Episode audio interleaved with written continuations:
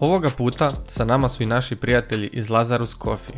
Dvojica entuzijasta iz Hrvatske pokrenuli su vlastiti brand specialty kave. Kava nije samo napitak koji pijemo na razne načine. Kava je ritual, običaj, ona je stil života. Uz kavu dogovaramo poslove, učimo za važan ispit, družimo se, upoznajemo druge ljude ili jednostavno uživamo u svom trenutku samoće i upoznajemo sami sebe. Kava često potiče kreativnost, kava nam daje energiju, podiže koncentraciju, čini nas sretnijima, a čak djeluje i kao antioksidans. Kako god okrenemo, kava je tu za svaku priliku, a zašto onda ne bi bila i odličnog okusa? Dinamika života, mnogo obaveza i aktivnosti zahtijeva od nas da budemo budni i da imamo punu pažnju. Baš zato Lazarus Coffee je naš novi wake up call. Tvoje nepce biti će ti zahvalno. Kava izvrsnog okusa, na bilo koji način da ju pripremate, oni vam osiguravaju kvalitetu. Bilo da uživate u espresu ili klasičnoj turskoj kavi, oni su spremni na sve. Sve o Lazarus kavi pronađi na lazaruscoffee.hr ili na linku u opisu podcasta. Još za kraj, htio bih vas pozvati da nas podržite i pretplatite se na kanal, ostavite komentar i podijelite ovaj podcast sa svojim prijateljima. Pružite i njima mogućnost da dođu do kvalitetnih informacija za svoje zdravlje i dugovječnost. A sada uživajte u razgovoru koji smo pripremili za vas. Moj današnji gost je Marin Mandarić, kineziolog, fizioterapeut, EXOS Performance specijalist, nogometni trener, iako se ne zaustavlja samo na tome. Veoma analitičkim pristupom i jasnim stavom potiče fitness zajednicu na provjerene informacije. Dobro mi došao, Marine. Hvala pozivu. Reci mi, jesam li nešto krivo rekao u ovome? Jesi nešto. Reci. Nisam nogometni trener, kondicijski trener, ali radim u nogometu, tako da nemam nijednu nogometnu licencu, tako da... To je bila dilema u kojoj nisam mogao pronaći točan podatak da bih rekao, ali evo, ako ti kažeš, znači nisi nogometni trener, nego si kondicijski trener u nogometu. Da. A tko je sve Marin Mandarić? Pa evo, krenit ćemo odakle dolazim, znači rođen sam u Slavonskom Brodu, odrastao sam u Strizivojni. Završio sam srednju školu za fizioterapeuta u Slavonskom Brodu. Kasnije sam nastavio studij u Zagrebu na Kineziološkom fakultetu. Usmjerio sam kondicijsku pripremu sportaša i s time se bavim u biti. Dobro, čime se sve bavio prije? Znači, svi vi koji ste na Kineziološkom fakultetu ste imali nekakvu sportsku povijest prije Kineziološkog fakulteta i sve vas nekako sport povukao na taj Kineziološki fakultet. Rijetko koji od vas htio biti učitelj tjelesno-zdravstvene kulture i to je to što je on htio biti. Koji su bili tvoji sportovi kroz odrastanje? Sport koji sam se bavio je bio rukomet, samo to sam biti trenirao. Nije neka karijera. Završio sam biti dosta rano karijeru, samo sam jednu seniorsku sezonu odigrao u Slavonskom Brodu, prije toga sam igrao u Vrpolju, to je mjesto pored, tako da biti do juniora sam tamo igrao. Kasnije sam prešao u Slavonski Brod jednu seniorsku sezonu, nakon toga sam upisao fakultet i tu je stala moja rukometna karijera, ne baš mojom voljom, iako imao sam jednu ozljedu koju sam dugo vukao, tako da... Znači klasična sportska priča. Klasična priča, klasično opravdanje, ali mislim, upisao sam faks, kasnije sam čak planirao se vratiti rukometu, igrao jesam sveučilišnu ligu za faks, ali to je više rekreativno. Par treninga tjedno, 2 treninga plus utakmice i to dosta kratko traje ta sezona, ali to nije ništa bilo ozbiljno.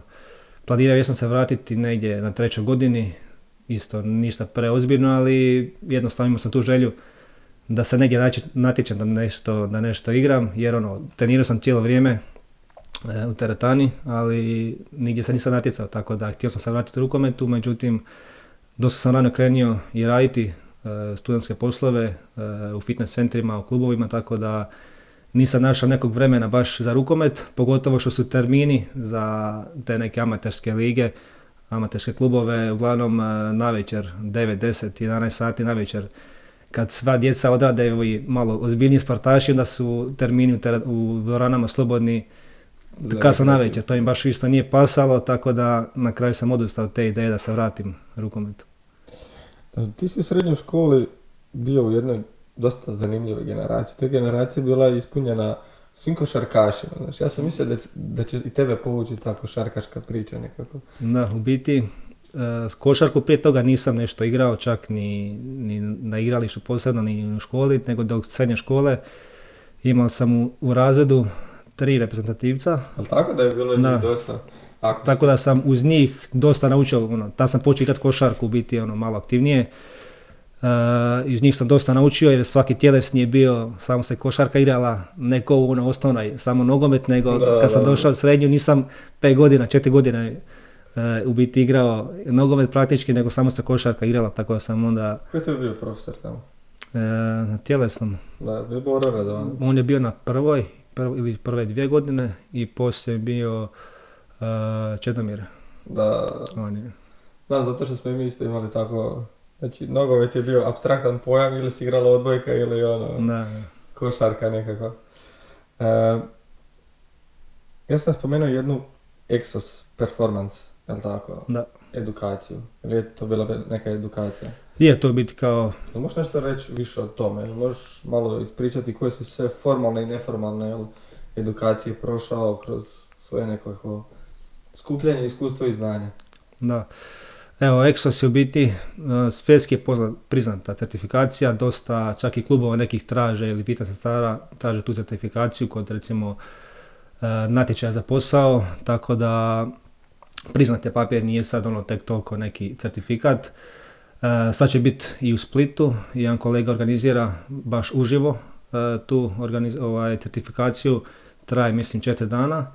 Ovo što sam ja prošao imaju online certifikaciju gdje je već unaprijed sve snimljeno, svi materijali, tako da provodiš se online i dobiješ na kraju, imaš ispit koji položiš, dobiješ certifikat i to je to. Ovo opet uživo je malo drugačije i taj online je u biti level 1, ima mislim ukupno 3 levela. Ta drugi, 3. level se polažu, mora ići online, odnosno mora ići uživo i 3. mislim da baš moraš ići kod njih. Mislim u Phoenixu, u Arizoni, njihov centar, sjedište, mislim nisam siguran, ali ide se direktno tamo i tamo se polažu tada 3. level. Znam, nemam jer razgovarao sam s jednim kolegom koji je prošao sve 3 i rekao mi je da u biti ta neka baza je u suštini u prvom levelu, ovo kasnije dobiješ možda više vježbi nekih stvari, ali u principu ništa značajno, s obzirom koliko to košta kasnije, nije da se baš nešto isplati, rekao mi je tako biti, tako da... Naravno je preporučio bar prvi level. Prvi level, da, pogotovo... Kolegama svojim koji... Ja sam ga završio prošle godine, mislim da čak nije prošla još godina dana, ali imao sam dosta korisnih informacija, ali recimo sam ga polagao prije, recimo nakon što sam završio faks ili recimo na 3. i 4. godini, puno bi mi korisnije bilo. Sad nisam nešto toliko previše naučio, je bilo dosta korisnih informacija, ali da sam ga ranije polagao, sigurno bi imao više koristi. Tako da neko ko je sad recimo 4. i 5. godina, ko planira se baviti kondicijskom pripremom sportaša, njemu bi svakog preporučio barem taj online da završi, ako već nema mogućnosti otići uživo negdje, iako će biti sad u Splitu, kažem, ali... Sve u svemu sam zadovoljan, opet svakdje nađeš neke nedostatke, recimo kod njih jedan dio koji je dosta loše obrađen, trening energetskih sistema, znači to opet imam neku bazu od prije, dobro sam prošao to na faksu, tako da to sam očio kao jedan veliki nedostatak kod njih, ali opet nigdje ne možeš naći da je nešto sve savršeno, svakdje možeš naći u nekoj metodi da nešto nedostaje ili da nešto nije dobro potkrepljeno, tako da... Da, jasno, mislim, ništa nije savršeno u ovom svijetu, tako da... Kako se danas educiraš? Znači, danas je previše možda informacija koje su točne, polutočne ili totalno netočne. Da. Kako se ti danas educiraš nekakvom svakodnevnom radu? Teško biti da razarbati što je točno, što nije, ali biti pratim neke vodeće svjetske stručnjake iz određenih područja koji su top na to razini i onda i neke njihove preporuke, neke njihove radove, tako da to je biti najbolji način za edukaciju. Osim toga ima dosta sadržaja na internetu, mislim opet teško razarbati što je dobro, što nije. Opet vodim se da pratim one ljude koji imaju bar znanstveno potkrepljene neke informacije, mislim bitna i praksa i neko iskustvo od nekog trenera koji ima već 23 godina iskustva. Ali opet ako se to temelji samo na nekom iskustvu i ako on neke činjenice ne želi promijeniti unatoč tome što je dokazano da nešto nije funkcioniralo, nego on i dalje to radi jer je tako radio prije 30 godina, onda takve stvari ono malo zanemariš i ono, takvi ljude baš nećeš pratiti ako su baš toliko tvrdoglavi i ono, egoistični, tako da... Reci mi, da li postoji neko u Hrvatskoj, recimo, ili u našoj regiji kojeg pratiš na takav način, ko pruža jednostavno sadržaj koji je ono, vrijedan praćenja? Pa u biti u mojoj struci, baš koji iskog pripremi, nisam našao nekog. Od tih starih trenera, oni nisu baš toliko na društvenim mrežama, tako da ne možeš im baš lako ni pristupiti, da nešto naučiš od njih. Više su sad neki mlađe generacije mojih godina i možda koja godina stariji. Oni su, samo reći, više otvoreniji, više objavljuju, više se dodatno educiraju možda, ali ovi neki stariji, ne znam, sad teško je pristupiti, osim ako se baš ne javiš njemu konkretno, da, ne znam, da ti bude mentor ili slično, ali sad ne znam kog bi preporučio, nisam nikog imao takvog da sam na taj način surađivao. Znam nekih mlađih kolega koji su se javili nekim trenerima, pa su išli kod njih na neki oblik mentorstva. Iako danas je moguće otići i u inozemstvo kod nekog, imam kolegu koji je išao isto u Ameriku, kod Mike Younga kao internship, tako da to je isto jedan oblik koji bi preporučio mlađim kolegama, ako su u mogućnosti, otići tako negdje gdje će naučiti ono što treba da bi sami mogli raditi, tako da, jer opet ne možeš sam sve naučiti kroz literaturu, kroz, ne znam, YouTube ili ne znam šta već, kako se ljudi educiraju kroz certifikacije. Opet je lakše kad te neko usmjeri, neko ko ima više iskustva pa te usmjeri što bi trebao završiti, na što obratiti pažnju, koje knjige pročitati, tako da... Da, ipak je ono uživo edukacija nekakva, ili kad ti pratiš nekoga doslovno ono što se kaže, da mu budeš njegova sjena jedno određeno vrijeme, ipak to malo više znači nego sve certifikacije koje se završavaju online putem ili kojim već ne. Ti si trenirao i možda još uvijek treniraš neke od naših hrvatskih top sportaša. Da. Jel možeš reći koji su to? Pa sad na koje tebi možda najpoznatiji, tu su iz Gorica igrači Kristian Kahlina, s njim radim dosta dugo već, mislim čak 5 godina tu negdje, još dok prije Gorice on je bio još... Znači možemo reći da si ti trener koji ga je, recimo, na neki način stvorio. Pa neki postotak. Ajmo reći postotak, da mislim, postoje zasluge drugih ljudi, ali... Da, tako da sigurno je. Tim sam dosta dugo, uz njega sam upoznao još druge njegove suigrače, sad više nije u Gorici, išao na posudbu do Gore, sad se još čeka, još je neizvjesno, uglavnom uz njega sam... Dobro, vidim da znaš informacije malo više nego što se zna u medijima. Da, pa. Mislim, medijima se pričala, još se ništa ne zna, uglavnom, tako da...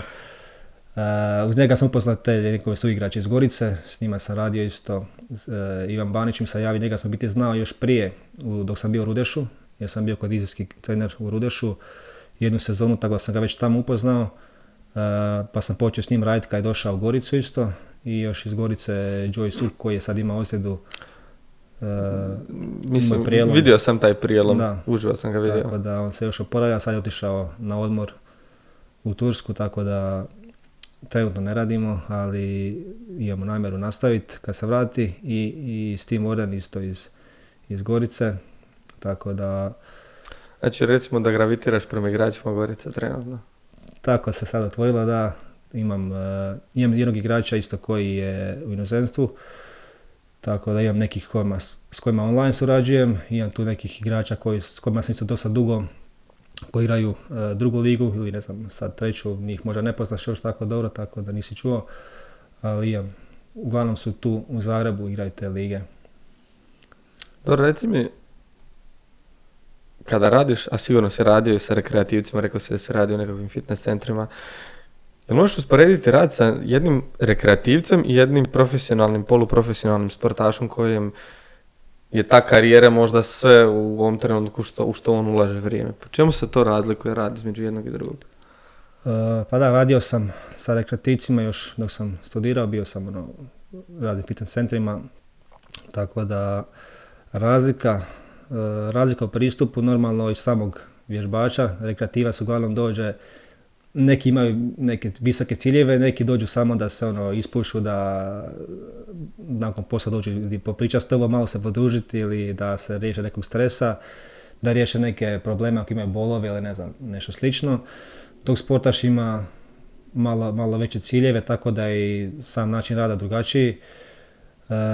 Njegov pristup je drugačiji, bar bi trebao biti, osim ako ga neko ne tjera da radi dodatno, ali sad većinom su svi oni sami svjesni da bez dodatnog rada nema iskoraka naprijed, tako da uglavnom su oni motiviraniji, puno i discipliniraniji nego neki rekreativci, ali ono, s moje strane mislim nema neke razlike u pristupu, ali razlika biti u njihovom pristupu, kako se oni postave, to biti neka najveća razlika. I opet sportaš ima neki cilj, recimo ako pripremaš baš na neko natjecanje nešto, imaš malo si više ograničen s nekim vremenom, dok recimo rekreativac njemu nije bitno sad da će skinuti, ne znam, XY kila za 3 mjeseca ili 3,5 mjeseca, 4, znači nebitno, on će doći do nekog cilja, nema sad neke ograničene vremenske periode kad mora to postići, neke rokove, a opet sportaš, imaš pripreme recimo 6 tjedana do početka i opet mora se prilagođavati i njihovim obavezama u klubu i utakmicama, a sa rekreativcem se prilagođavaš u biti kad imaš slobodno vrijeme, nebitno da će napraviti trening na početku tjedna, na kraju tjedna, ako preskoči ponedjeljak, utorak možeš napraviti za vikend, nebitno, a opet sa sportašem puno tu drugih obaveza gdje se moraš uskladiti sa njegovim obavezama u klubu, s putovanjima, s utakmicama, tako da... Moram reći onda koliko često ti radiš sa jednim, evo, takvim sportašem, znači na nekakvoj tjednoj mjesečnoj bazi, koliko ti treninga odradiš s njima i možeš malo reći kako to izgleda, ono, kako ti pristupaš njima uklopivši sve ostale njihove obaveze? Pa, sportaš tijekom sezone, kad je natjecateljski period, onda u biti imamo 2 treninga su nekako najčešće, najoptimalnija. Tjedno. Tjedno. Opet ovisi, kažem, o rasporedu utakmica, da li je igrao, da li je suspendiran, pa da ti je neki period i možeš napraviti možda više treninga, ali tijekom pripremnog perioda, sad recimo dolazi taj off season, kad nema utakmica, nema natjecanja, sad nakon nekog odmora, koliko im treba da odmore, kreće se u pripreme za novu sezonu. Opet, u nogometu je dosta kratak je taj off-season, ne možeš nešto puno napraviti jer imaju sad 3 tjedna slobodno, recimo za HNL 3 tjedna slobodno, ovi koji igraju Europsku ligu, ono su kvalifikacije, njima počinje i ranije, tako da imaju i manje vremena i doslovno znači, tih 10 dana, 15 što dobiju, to im je samo za odmor i već onda kreću pripreme u klubu gdje imaš po 2 treninga dnevno, tako da nema baš puno prostora.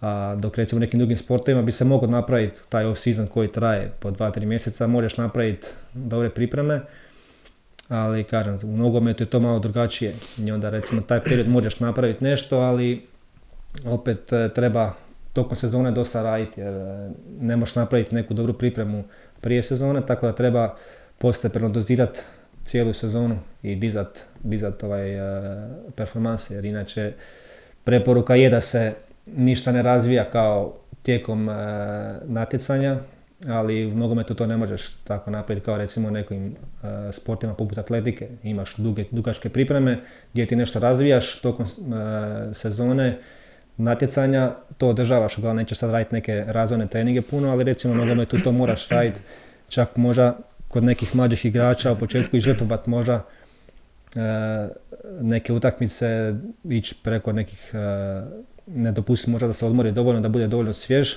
Ne može igrati svaku utakmicu na svježinu jer moraš ga nekad malo opteretiti da bi kasnije napredovao, da bi kasnije postigao neku tu super kompenzaciju kroz natjecanje. Ti nisi onda u ulozi nekakvog, ajmo reći, suradnika s klubom.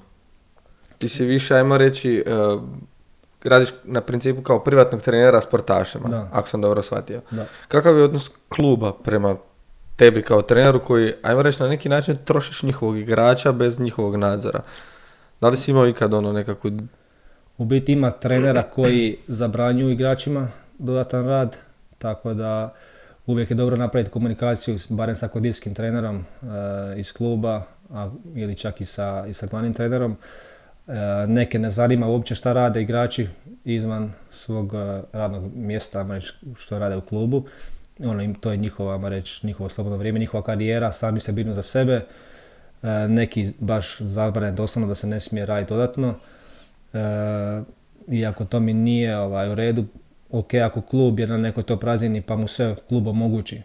Ako mu klub omogući trenera da ih dodatni trening nakon njegovog treninga, ali ako igrač misli da mu to nije dovoljno, glupo je zabraniti mu da se on sad razvija dodatno, a želi nešto više napraviti u karijeri. Jer nema svaki klub ni uvjete da možeš nešto raditi kvalitetno, a pogotovo ako nema ni dovoljno stručnog kadra da radi dodatno nakon tog treninga kojeg imaju u klubu. Tako da po meni to nema smisla zabranjivati igračima. Ali dobro uvijek imati komunikaciju da se zna što se radi u klubu. Iako opet lakše mi je sa golmanima, uglavnom imaju neki svoj isti ritam treninga i lakše iskomunicirati onda i o razini opterećenja na treningu, da to prilagodim sa svojim treningom, dok recimo kod igrača opet može biti dosta drugačiji intenzitet, volumen treninga iz tjedan u tjedan, ovisno kakve igre igraju, koliko ima utakmica, koliko se omaraju, tako da se tu prilagođava. Ali opet kažem, zato treba bolje ga malo manje trenirati, znači manje opterećenje, manje volumen, pa postepeno dizati, nego da bude prevelika reakcija da ne može odraditi svoj trening u klubu, jer to je opet najbitnije. Znači, džabe mu trening što će raditi sa mnom, ako će on doći u klub i tamo će recimo stagnirati, odnosno neće moći pokazati svoj maksimum na treningu, pa da ne znam, ispadne iz sastava ili ne znam, da ne bude spreman za utakmicu, tako da to opet najbitnije da on bude spreman za utakmicu. Ovo se ostalo je manje bitno.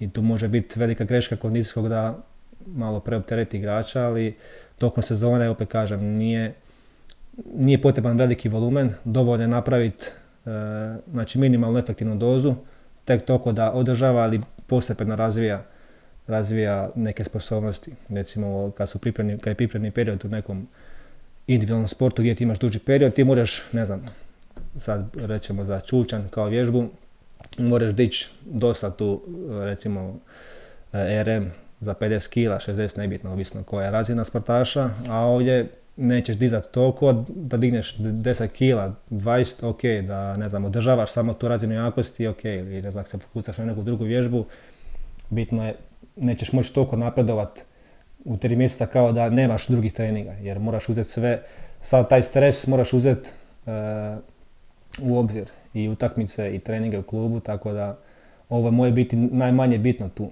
ja tu odradim koliko mogu, ali ono što on radi tamo u klubu, to je biti najbitnije i kako će on igrati svoj sport. On se ne natječe u dizanju utega, ni ne znam, trčanju na 5 km ili nešto slično, nego se natječe u tom svom sportu i tamo mora biti najbolji. Što je kondicijska priprema? Znači sad smo ju više puta spomenuli i pričali smo na početku o njoj. Što je točno kondicijska priprema i što ona znači za jednog sportaša, rekreativca? Znači i sportaša i rekreativca. Evo, za što bi ona znači? U biti napređenje motoričkih i funkcionalnih sposobnosti, uz to ide isto i prevencija, odnosno redukcija ozljeda. Tako da taj dio kondicijskog trenera u biti nije samo razvoj sposobnosti, nego bitno je i ta neki prevencija ozljeda i podržavanje sportske karijere. Sve više sad tih kondicijskih trenera ima naziv, recimo performance specialist, ili ne znam, imaju neku ulogu u klubu gdje samo prate opterećenje, bave se rehabilitacijom sportaša, pogotovo klubovima gdje nemaš toliko puno, gdje nije velik stožer, recimo gdje samo je možda jedan fizioterapeut ili ne znam, jedan kondicijski, onda kondicijski provodi i kondicijske treninge i neke rehabilitacijske programe sa sportašima, tako da ima već neki širi pristup svemu tome. Sa rekreativcima ista stvar, tu se sad opet fokusira više na razvoj motoričkih i funkcionalnih sposobnosti, možda manje na neku rehabilitaciju ozljeda, iako i to je moguće, ali opet manje su ozljede kod rekreativaca nego kod sportaša i drugačije su opet te ozljede, tako da u principu to je to. Ti radiš kao trener, kondicijski trener u nogometu. Nogomet je dokazano sport sa najviše ozljeda, je li tako? Pa da, jedan od sportova sigurno. Da, jer možeš reći zašto je to tako? Zašto se pojavljuje toliko ozljeda u sportu kao što je nogomet? Najčešće ozljede su ozljede mišića zadnje lože i ako gledamo sad u usporedbi sa drugim sportovima, tu su, ajmo reći, ruku pod ruku sa, ne znam, ragbijem, australskim nogometom, atletikom, kratki sprintevi i američkim nogometom. Znači, svi sportovi kojima je prisutan sprint, znači dolazi do zadnje lože. Ako gledamo sad neke druge sportove, rukomet, odbojka, ne znam, tenis, puno je manje takvih ozljeda jer manji je teren, ne mogu igrači postići toku maksimalnu brzinu sprinta, tako da, ajmo reći, taj sprint je neki najčešći način na koji dolazi do ozljeda. Zašto baš nogomet ima toliko ozljeda? Općenito, znači svi sportovi kontaktni imaju dosta ozljeda u odnosu na neke nekontaktne ozljede, nekontaktne sportove, tako da čak ima usporedba sa crossfitom. Crossfit je, znači, kao poznat sport gdje je kao puno ozljeda, ali usporedbi sa, ne znam, bilo kojim sportom, rukometom, američkim nogometom, hokejom, bilo kojim, ima puno manje ozljeda nego ti sportovi, tako da... S tim da crossfit nije sport? Da, to je biti organizacija, ali taj način vježbanja, ajmo reći, je prozvan kao visokorizičan.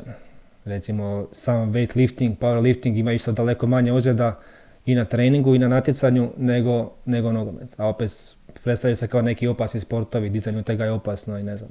A puno opasnije otići na teren, pogotovo ako si nepripremljen, ako si slab, otići na teren, ući nekim u duel, ne znam, ti neko ukliže. To su opet neke stvari na koje ne možeš utjecati, ali ima puno faktora na koje možemo utjecati i smanjiti taj rizik od ozljeda, a ima nekih faktora, odnosno načina ozljeđivanja na koje ne možemo utjecati, tako da... Što ti radiš sa svojim sportašima kako bi smanjio nastanak takvih ozljeda? Evo, primjera u nogometu. Možemo krenuti sad od nekih rizičnih faktora koji povećavaju, znači, rizik od ozljeda, pa ću onda se nadovezati kako ih možemo smanjiti. U biti, za zadnju ložu rekao sam da najčešći mehanizam ozljeđivanja je sprint, drugi je, recimo, kod udarca lopte, ili recimo kod nekog proklizavanja, ako se dođe do nekog naglog izdržavanja mišića, može doći također do ozljeda, iako na sprint otpada preko 60% ozljeda se dešava tijekom sprinta, maksimalno dobiti sprinta, maksimalno brzog trčanja. Znači, možemo reći da je taj sprint rizični faktor, iako nije to rizični faktor, ali to je, ajmo reći, najčešći mehanizam ozljeđivanja. Rizični faktor koji povećava rizik od ozljeda je u biti dob. Stariji sportaši se češće ozljeđuju nego mlađi. Nije poznat razlog, to je samo neka korelacija što statistika pokazuje. Sad može biti razlog da je to zato što kad si stariji igraš na većoj razini, više utakmica, pa može biti to razlog što je češće, više se ozljeđuju igrači koji su stariji od 25 godina nego oni koji su mlađi od, recimo, 25 godina. Drugi rizični čimbenik je prijašnja ozljeda. Igrač koji ima veću ozljedu ima veću šansu da se ozljedi. Recimo, igrači koji su imali prethodnu sezonu ozljedu zadnja ložem imaju 11 puta veću šansu da se ponovo ozljede u novoj sezoni. Ako se adekvatno ne rehabilitiraju, ako ne vrate jakost mišića, fleksibilnost itd. Ako se taj ozljedak ne sanira, imaju puno veću šansu nego neko ko se nikad nije ozljeđivao. Onda imamo tu još rizičnih faktora, naveo sam jakost mišića, tu se posebno naglašava ekscentrična jakost. Dalje imamo etničke skupine, znači neki sportaši iz određenih regija imaju veću tendenciju ozljeđivanja. Zajedničko im je što imaju više brzih mišićnih vlakana, to sad mogu sportaši, recimo, iz zapadne Afrike, Jamajka i odnosno taj karibsko otočje, oni imaju više brzih mišićnih vlakana, brži su i samim time su podložni. Da, to je odatle dolaze sami sprinteri. Da, tu su, najmo reći, najbrži sportaši iz tih regija svijeta, tako da oni su podložni ozljedama. Sad, zašto se oni ozljeđuju najviše? Zato što postižu najveće brzine, najveće sile kod tih sprinteva, zato su oni najpodložniji. Drugi razlog što ima isto povezanost kod tih sportaša je anterior tilt djelice koji može potencijalno dovodi u biti zadnju ložu u istegnutiju poziciju i to može biti jedan od razloga zašto se oni više ozljeđuju, iako to nije 100% definirano da je to razlog, ali može biti potencijalno. To može biti slučaj kod ovih preklizavanja, što se rekao onda, da, gdje se naglo izduži još više od onoga što je. Da, kod njih je recimo kod sprinta imaju prevelik anterior tilt, iako kažem taj čimbenik nije dokazan da je uzrok ozljeda, ali ako se gleda teoretski nekom logikom, mišić je izduženiji zbog pozicije zdjelice i automatski veći rizik od ozljeda, jer do ozljede dolazi kod sprinta, kod te prednjeg zamaha kada je mišić najizduženiji, ili kod kontakta sa podlogom, ta su sile isto najveće i zato dolazi do ozljeda. Dalje može biti fleksibilnost, se navodi kao rizični čimbenik, iako odnosno često se spominje kao jedan od razloga da se treba dodatno istezati, da treba produžiti mišić, ali nemamo baš neke konkretne dokaze. U istezanju ćemo malo kasnije svakako. Da, znači fleksibilnost kod fleksibilnost, znači duljina mišića nije neki rizični čimbenik, iako može biti. Dalje, sad mislim, to je u biti od nekih glavnih, ajmo reći, čimbenika. Sad kako ih prevenirati? Znači, ne možemo utjecati na dob, ne možemo utjecati na prijašnju ozljedu. Ako se već ozlijedio, znači na to ne možemo utjecati. Ono što možemo utjecati nakon te ozljede, da vratimo amplitudu pokreta. Znači, ako je prevelika razlika između noge zdrave i ove koja je bila ozlijeđena, moramo to izbalansirati. Da moramo vratiti jakost mišića, pogotovo ekscentričnu jakost, jer disbalans koji je veći od nekih 15% lijeve i desne noge opet povećava rizik za ozljeđivanjem, tako da moramo to dovesti u neku ravnotežu. Tu se spominje isto disbalans između kvadricepsa zadnje lože, koji opet, tu su malo istraživanja oprečna, neki navode da treba biti određeni omjer 0,6, neki navode da nije bitan, da je bitniji omjer između lijeve i desne noge, da ne smije biti prevelika razlika. Tako da to su neke stvari na koje možemo utjecati. I ono što je najbitnije, što trebamo utjecati, je load management, odnosno praćenje opterećenja. Jer do većine ozljeda dolazi zbog lošeg programiranja treninga. Recimo ako nemamo dovoljno, ako recimo jedan period ne radimo dovoljno brzog trčanja i onda ubacimo jedan tjedan gdje stavimo 3 treninga gdje će biti na svakom recimo po 2000 metara pri velikim brzinama trčanja, to opet potenciramo ozljedu jer sportaš nije navikao na to neko opterećenje. Ista stvar je sa sprintom, ako nemamo dovoljno sprinta tokom sezone recimo, što često treneri rade, izbjegavaju raditi sprint jer to je kao potencijalno loša vježba s kojom možemo izazvati ozljedu zadnja lože ili nekog drugog mišića, često i aduktora ili recimo rectus femorisa na prednjoj strani, znači od kvadricepsa, tako da često ga izbjegavaju i da ne bi došlo do ozljede. Međutim, s tim rade suprotno, izbjegavanjem sprinta, odnosno da izbjegavanjem sprinta povećamo rizik od ozljede. To sad malo zvuči kontradiktorno, ali biti ako ne izložavamo sportaša sprintu na tjednoj bazi, on se na to opterećenje neće naviknuti i kad jednom dođe ponovno u tu situaciju da mora sprintati bilo na treningu u utakmici, on ima veći rizik za ozljeđivanje. Pa dobro, ali samom logikom bi trebalo ići u svakom treningu sa progresivnim opterećenjem. Znači ne možeš ti opteretiti jednog sportaša sa sprintom koji nije nikako radio sprint u svojim trenizima i sad mu nabiti ne znam nekoliko sprinteva po svakom treningu. Da, nije samo stvar treninga, nego i utakmica. Recimo u nogometu je specifično da nema baš toliko sprinta tijekom utakmice, ovisno opet o pozicijama, sustavu igre, ali to su uglavnom od 0 do 3 sprinta maksimalno, gdje igrač postigne maksimalnu brzinu. U nekim utakmicama neće postići niti jednom, u nekima će 2-3 puta, 5, ovisno.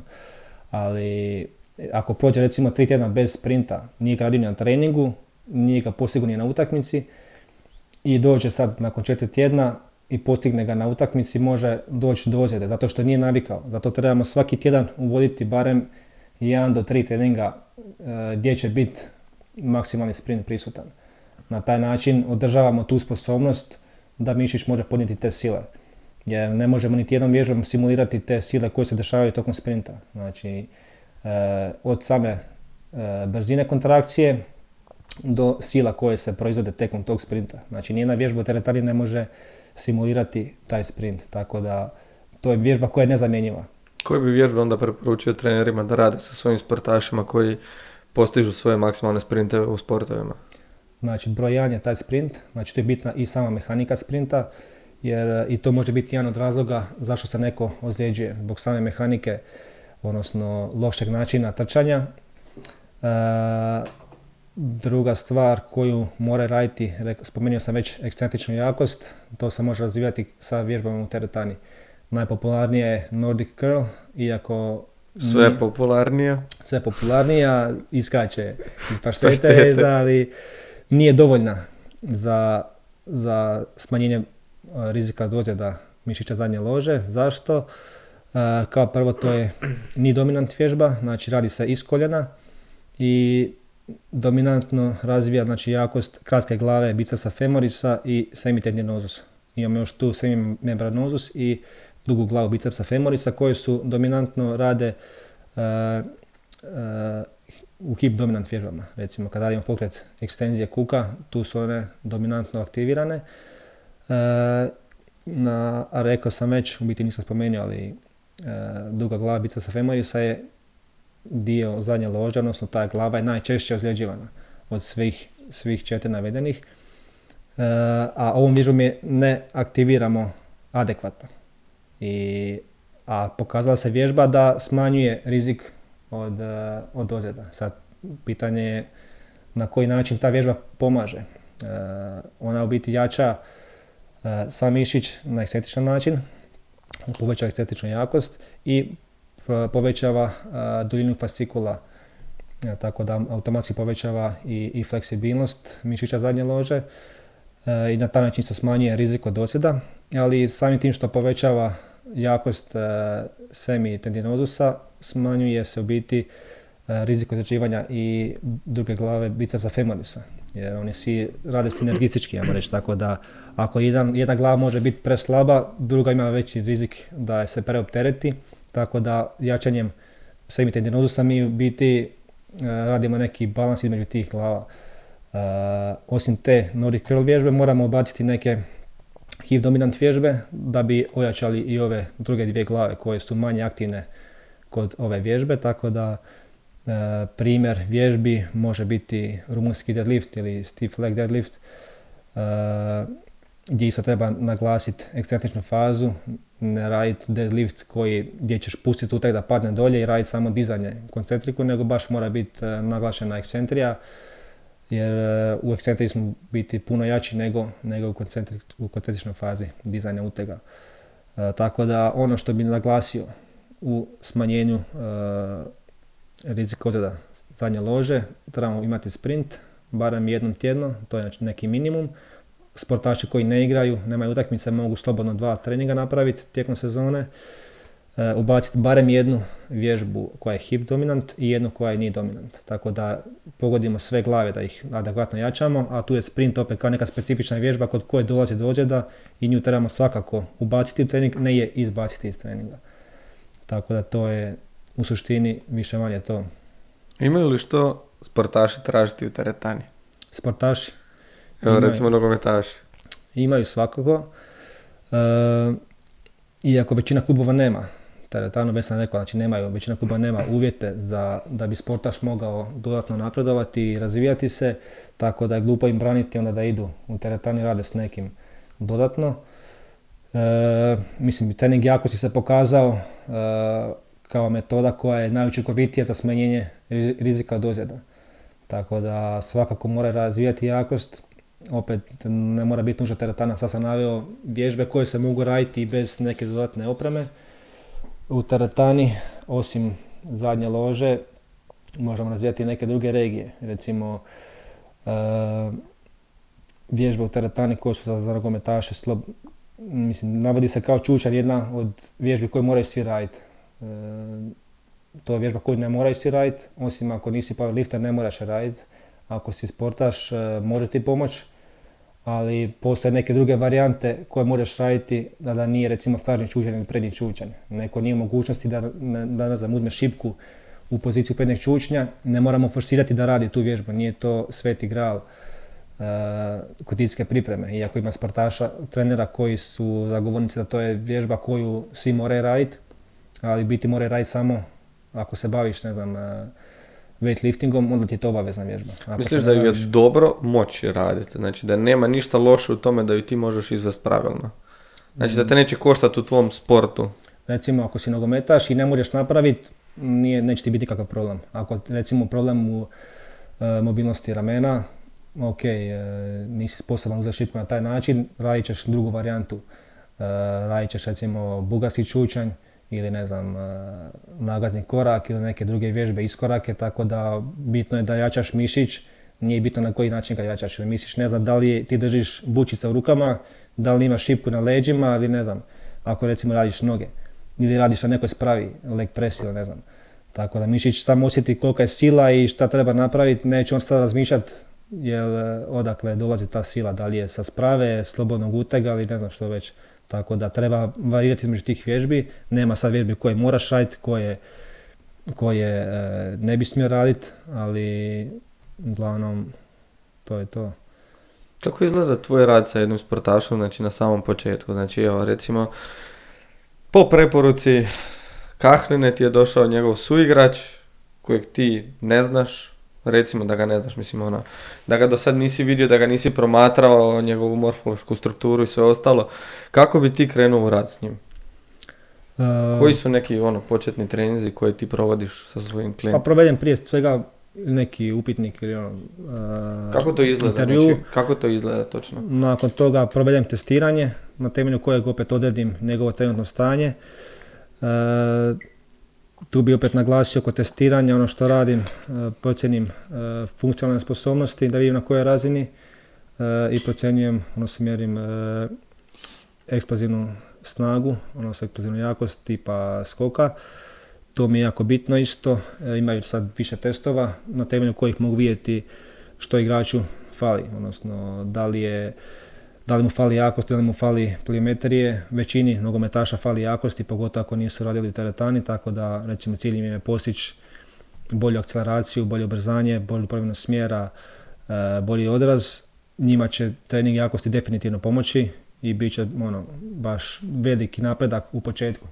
Jer za bilo koju aktivnost potrebna je sila, znači ako radimo ubrzanje svog tijela, skok, potrebno je proizvesti neku silu, samo što smo recimo u sportskim aktivnostima ograničeni sa vremenom, nije kao recimo kad radiš čučanj da imaš par sekundi da proizvedeš tu silu, nego u sportskim aktivnostima to recimo kod sprinta kontakt s podlogom traje ispod 100 milisekundi kod vrhunskih sprintera, kod nogometaša, drugih sportaša to je možda malo duže traje, ali opet nemaš toliko vremena proizvesti tu silu, tako da kod nekih, za neke aktivnosti nema baš toki transfer trening u teretani i sportska aktivnost, ali recimo kod nekih aktivnosti kao što je ubrzanje gdje ti startaš iz nule, kod nekog sudužnog skoka imaš više vremena za proizvesti silu, tako da ta sila je bitna, trening jakosti je bitna kad gledamo sad sportske performanse. Dobro je imati kao bazu, jer ako imaš veću bazu, veći kapacitet, trebaš samo onda razviti sposobnost koju želiš da taj kapacitet iskoristiš. Ali opet, ako imaš samo taj kapacitet, a ne radiš specifično što ti treba, te skokove, taj razvoj te jakosti ti neće pomoći direktno u tvom sportu. Pogotovo recimo ako se fokusiraš samo na neke, recimo na razvoj mišića oko kuka, biti jak si koliko ti je jaka najslabija karika. Recimo, ako ti radiš samo čučanj, a nikad ne sprintaš, nikad ne radiš promjene smjera, ne jačaš, ne radiš pliometriju za stopala i potkoljenicu, taj čučanj neće imati toliki transfer na promjene smjera, na skok, ako tebi stopalo i list, potkoljenica općenito, ako su ti preslabi. Tako da nijedan powerlifter koji je jači od sportaša koji redovito sprinta, igra svoj sport, neće skakati više od njega. On će imati veći potencijal, imat će on možda veći odraz s mjesta iz čučnja, ali ako treba napraviti neku kretnju, promjenu smjera ili preskok preko prepona, a to nikad nije radio, taj čučanj mu neće baš pomoći. Da, to je zamisli jednog powerliftera kako skače skok preko motke. Da, tako da ako želimo biti bolji u sprintu, moramo sprintati. Ako želimo biti bolji skakači moramo skakati. Ovo je samo dodatni neki rad. Da će to biti čučanj ili će biti teretani sportaši, ne moraju nužno raditi paralelni čučanj kao što rade powerlifteri. Znači oni imaju točno određenu dubinu i sve to tempo, zadaška, koliko mora raditi na natjecanju i on radi točno tako. Znači sportaš može raditi varijante polučučnja, može raditi varijante nagaznog koraka, gdje će raditi kuteve koji su specifični onima koji radi na terenu. Tako da, kada neko kaže čučanj, svi misle na stražnji čučanj biti i samo se taj broj. Kad viš neko da radi polučučanj, on vara, on je ego lifter jer radi polučučanj, ne radi dovoljnu dubinu. A recimo za sportaša nije bitno sad da radi samo, ok, u nekim fazama ćeš možda raditi i duboki čučanj i ne znam, paralelni čučanj, ali ako radiš polučučanj, nikog ti ne varaš, razvijaš samo, da, razvijaš jakost u tom kutu koji tebi treba, pogotovo ako si sprinter. Opet u nekim sportovima ima više, drugačiji su kutevi kod promjene smjera kretanja, kod odraza nego kod samog sprinta. Kod sprinta su dosta opružene noge, nisu toliko savijene, nikad ne ideš u čučanj. Čak i kod pozicije starta nisi ti duboko u čuču, tako da ti ta jakost u toj donjoj poziciji nije ni toliko potrebna, u biti nije ti uopće potrebna i recimo jedan sprinter ne mora nikad ni raditi duboki čučanj u cijeloj svojoj karijeri. Ima trenera koji nikad to nisu radili sa svojim sportašima i opet su vrhunski sprinteri jer rade ono što njima treba. Tako isto može biti u nogometu, rukometu, košarci, bilo kojem sportu. Ne znam, vidio sam Jamesa kako radi čučanj, da dođe u bilo koji centar, fitness centar, svi bi mu se smijali realno. Znači svaka ne znam, malo bolja rekreativka ima bolji čučanj od njega. A on je recimo jedan od najspremnijih košarkaša možda ikada. Kako se kreće na terenu, šta radi, a čučanj radi kriminalnom tehnikom i nisam vidio da radi neke kilaže ozbiljne, tako da ono, niti to treba tražiti od njega. Znači on ne treba raditi duboki čučanj jer to mu uopće nije potrebno za njegov sport. Da, onda je u biti poanta cijela ove priče da jedino što je bitno je vježbe koje su specifične za taj sport. Znači vježbe koje će pomoći izvedbi onih pokreta i radnji koje ćeš raditi u svom sportu. Da, to je biti. Što je pliometrija? Pliometrija je sposobnost, odnosno to je metoda treninga koja razvija sposobnost istajanja skraćivanja mišića. Znači to je biti sposobnost skraćivanja i izrađivanja mišića gdje prilikom takve kontrakcije mišić iskorištava elastičnu silu, odnosno elastična svojstva mišića. Znači recimo ako radimo čučanj skok, imamo neko predistezanje mišića i radimo odmah skok, to je reći pliometrijska vježba. Ako radimo recimo skok iz pozicije čučnja bez prethodnog istezanja, odnosno spustimo se, zadržimo recimo 2-3 sekunde i iz te pozicije radimo skok, to nije pliometrija više. Zato što smo izgubili taj elastični potencijal mišića. On se gubi, ne znam, svakom sekundom zadržaja gubiš za 50%, tako da već nakon 2-3 sekunde ti nemaš tog potencijala nikakvog više i zato je bitno što kraći taj prelazni period. Što bolja tranzicija iz ekscentrične faze u koncentričnu. Znači, kako se onda trenira pliometrija? Na koji način? Koje sve metode se mogu koristiti? Možemo podijeliti u biti, imamo reći, na sporu i brzu. Brza pliometrija je sve ono što je kontakt s podlogom ispod 250 milisekundi. Recimo aktivnost koja je najbrža, a ima velike sile je sprint. Znači sprinteri imaju oko 80 do 100 milisekundi kontakt s podlogom i to na jednoj nozi i sile su ogromne. Znači to se ne može imitirati niti s jednom drugom vježbom. Znači sprint se isto ubraja u pliometrijsku vježbu samim tim. Druga stvar su neki skokovi, bilo koji skok gdje imaš ekscentriku i koncentriku. Znači moraš imati jednu i drugu fazu i da je to brzo, znači da je kratak kontakt s podlogom. Zato mogu biti, rekao sam, brza pliometrija, poskoci iz stopala, raznim pravocrtnom mjestu, cik-cak, lijevo-desno, znači to su jedne varijante, preskoci preko niskih prepona, visokih prepona. Ako se poveća kontakt s podlogom, onda to već prelazi u sporu pliometriju. Recimo, ako ćeš sad gledati sportove u atletici discipline, skok u dalj, skok u vis, Tu su sa kontakti još uvijek ispod 250 milisekundi, to je još uvijek brza aplimetrija. Ako gledamo recimo odbojkaški skok u blok gdje se radi sunožni odraz, znači tu je kontakt nešto duži, preko 250 milisekundi, znači može čak biti oko 300-400 milisekundi, to je već spora aplimetrija. Ali opet je aplimetrija jer imamo taj, ajmo reći, doskok, radi se korak. Doskok imaš ekscentričnu fazu gdje se mišić izdužuje i brzi prijelaz u koncentričnu fazu. I sad ako sportaš nema dobro razvijene te pliometričke sposobnosti, on neće iskoristiti taj, bit će mu dug prelazak taj, biti dok on napravi, ajmo reći, to kočenje, dok se zaustavi i dok napravi taj prijelaz, to će dugo trajati. I što duže traje, manje će iskoristiti te elastičnog potencijala mišića. Meni to sve malo zvuči kao nešto što je dosta teško pratiti, to jest pratiti napredak u takvim vježbama. Kako onda jedan trener može opravdati svoj trud koji ulaže u pliometriju, znači sa svojim rekreativcem? Pa biti pliometrija se lako može mjeriti, prati rezultat. Recimo ja što radim sa svojim sportašima, imam tipa bateriju testova biti koje radim za procjenu skokova. Prvo što gledam, recimo razlike među tog squat jump se zove, znači skok iz čučnja kad zadržiš 2 sekunde i counter movement jump, to je skok sa pripremom gdje radiš bez te pauze. I sad kad gledaš omjer te dvije vježbe, visinu skoka te dvije vježbe, vidiš koliko ima dobro razvijene pliometričke sposobnosti. Taj counter movement jump gdje imaš to predistezanje, brzi skok odmah, mora biti barem 10% veći. U sezoni se preporuča i više. Većina sportaša koji ne rade, pogotovo nogometaši recimo, koji ne rade toliko skokova, imaju manju razliku. Zašto? U biti u nogometnoj igri nema toliko skokova recimo ko u košarci i rukometu. Znači košarkaši i da ne rade posebne neke treninge pliometrije, imat će nakon par godina bavljenja tim sportom, imat će puno bolje pliometrijske sposobnosti nego jedan nogometaš. Sad ne znači to da u nogometu nije visina skoka bitna.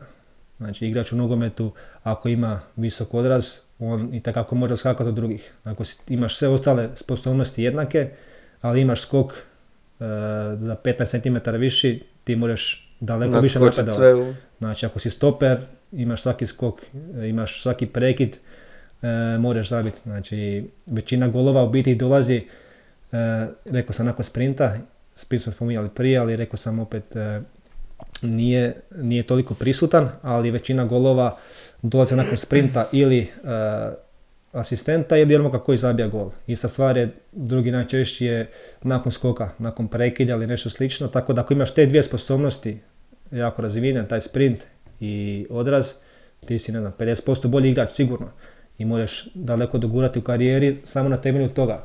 Jer uglavnom igrači u nogometu za koje se govori da su dobri skakači su zapravo visoki igrači. Nisu dobri skakači nego su jednostavno viši za glavu od ostalih i svaki skok odnose i neki su cijelu karijeru napravili na tome što su visoki. A zapravo kad bi ostalim igračima razvijali tu sposobnost dodatno, bili bi puno bolji. Tako da rekao sam, znači to je prvi test koji se gleda i to je možda neka spora pliometrija. Druga stvar ima ta brza pliometrija, tu se gleda skokovi recimo iz stopala i recimo drop jump gdje se radi saskok sa kutije i što kraći kontakt i odraz u vis. Tu se opet gleda trajanje kontakta i visina odrasa. Dobro, kako ispitati to trajanje kontakta, znaš to, djeluje kao da traje neki posebni ono... Trebaš uređaj imati, da. Znači da. Imaš platforme, u najboljem slučaju imaš platformu koja mjeri i sile i kontakt s podlogom, tu dobiješ sve parametre i silu, snagu, visinu odraza, trajanje kontakta, sve dobiješ, a imaš uređaje koji mjere samo kontakt s podlogom i na temelju formule gravitacija je jednaka u biti svagdje, tako da na temelju te formule gravitacija, trajanje faze leta, trajanje kontakta, on računa i visinu i računa RSI, to je Reactive Strength Index, znači to je parametar koji je bitan za tu pliometriju. Što je veći, to bolji. Znači što je kraći kontakt s podlogom i što je viši odraz, to je bolji taj RSI indeks. i taj sportaš će biti bolji. Znači, samim tim imat će bolji odraz, bolju promjenu smjera, bolji sprint. Igrači koji imaju niže te vrijednosti trebaju raditi ili na obje stvari i na kontaktu i na visini odraza. Znači, treba razvijati i pliometriju, recimo, i silu, jer su nedovoljno jaki da bi te sile apsorbirali. To se može vidjeti kad se radi, recimo, drop jump sa 30 cm i sa 50 cm. Sa 30 cm može biti i dobar kontakt i odraz, sa 50 cm već će biti problem jer nije dovoljno jak sportaš. I sad ta se jakost može razviti i sa tim pliometrijskim treningom, a može se razvijati i trebalo bi se razvijati i sa treningom s opterećenjem, odnosno treningom jakosti, jer trening jakosti je nužan u tom slučaju i za smanjenje ozljeda, jer treningom jakosti jačamo i tetive i ligamente, ne samo mišiće, tako da to je još jedan od razloga zašto ga trebamo raditi. Ne samo zbog performansi, možemo mi neke sposobnosti razviti i bez treninga jakosti, ali da bi smanjili ozljede, da bi ojačali tetive, ligamente, moramo ubaciti vježbe jakosti. Da mi sad reci onda po tome, da li jedan prosječan rekreativac koji odlazi u teretanu, dvoranu za vježbanje, koji radi sa svojim nekakvim privatnim trenerom, ima za njega uopće smisla raditi pliometriju? Ima. I što to njemu može donijeti? Sada, ako se neko bavi košarkom, ima 2 utakmice tjedno. Ne, ja kažem za rekreativca, znači baš isključivo nekog rekreativca, ne rekreativca u smislu da se rekreativno bavi nekim sportom, nego rekreativca koji odlazi u teretanu da bi se osjećao bolje, izgubio na kilaži, ne znam, nije tako neke stvari. Recimo, ako se rekreativac koji se bavi povremeno sportom bude neki termin odigrat, svakako bi trebao raditi, to bi je obavezno, jer većina i bivših sportaša, kad se prestanu bavi sportom i krenu se baviti nekim rekreativnim sportom, uglavnom idu u teretanu, rade neki bodybuilding, možda se neko zainteresira za, ne znam, weightlifting, powerlifting i to je to. Znači, više nikad u životu praktički ne zasprintaju i ne skoče, što je opet pogrešno. A tu i tamo će otići neki termin, nogomet, tenis, košarku, gdje će imati te aktivnosti. I sad ako on to nije radio 3 mjeseca pa ode na termin, opet može se ozlijediti jer nije navikao na skokove, bez obzira što on radi u teretani, možda trenirao, ali nije navikao na te sile koje se dešavaju na tom terenu. Neko ko se ne bavi uopće rekreativnom sportom također ima benefita. Recimo, za žene je također korisno, ne sad da rade, ne znam, kakve intenzitete pliometrije, ali recimo preskakanje vijači je jedna od vježbi koja je isto pliometrija, ili neki, recimo, skipovi, skokovi preko niskih prepona, također mogu pomoći u povećanju gustoća kostiju, što je bitno za prevenciju osteoporoze kod žena. Tako da, uz trening jakosti koji je isto dobar za povećanje gustoća kostiju, može se raditi i pliometrijski trening, opet nižeg intenziteta, prilagođen tim osobama. Opet, ako je osoba pretila, ne preporučam, znači, opet to su na prevelike sile, tako da ako je neko više fit, slobodno, ne čak slobodno, nego treba bi obavezno ubaciti neki oblik pliometrije. Za osobu koja ima 10 do 15, možda i 20 kg viška, misliš da je za njega onda pliometrija možda nešto s čim bi trebao pričekati? Da, sigurno, dok malo ne ojača i ne spusti kilažu, treba bi sigurno pričekati. Dobro.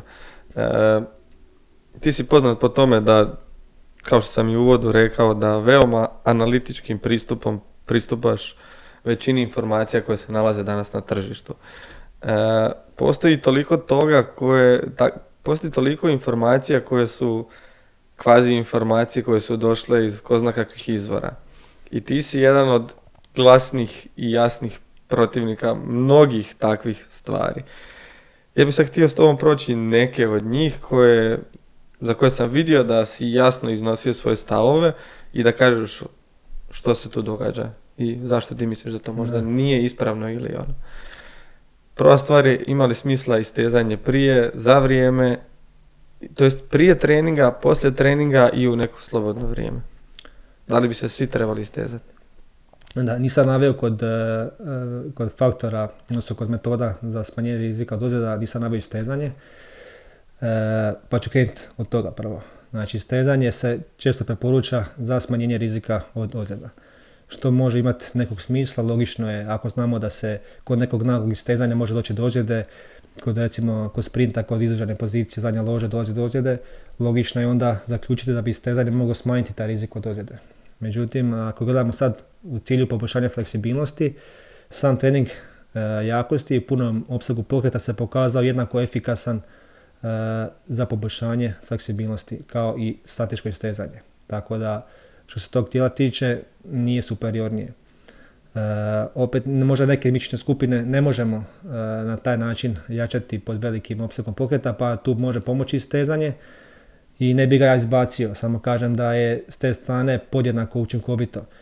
S druge strane imamo istraživanja koja su ispitivala utjecaj pojedinih metoda na smanjenje rizika od ozljeda. I sad često možda si vidio i sam, ja sam isto objavio jednu meta-analizu, znači skupina studija koja obuhvaća više studija na tu temu, metode za smanjivanje rizika od ozljeda i naveli su trening jakosti da je najbolja metoda za smanjenje rizika od ozljeda, smanjuje bilo je tipa 69% u odnosu općenito biti na tu populaciju koju su ispitivali. Tu su još bili trening propriocepcije, kombinirani trening i trening istezanja statičkog. I trening statičkog istezanja se pokazao da smanjuje ozljede za 4% samo. E sad, tu se postavlja pitanje da li ga trebamo uopće raditi onda.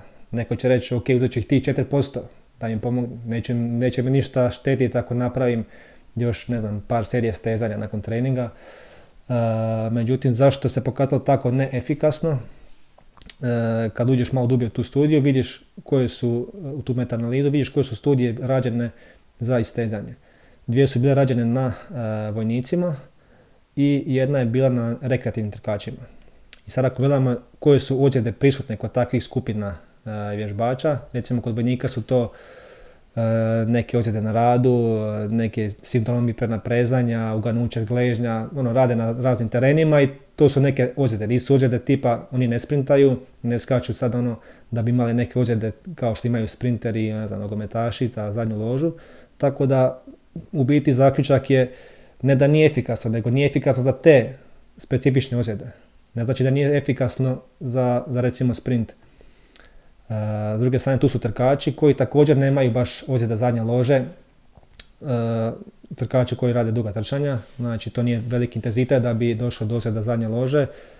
Moguće jesu, ali nisu to u tokom omjeru koliko kod sportova gdje je prisutan sprint.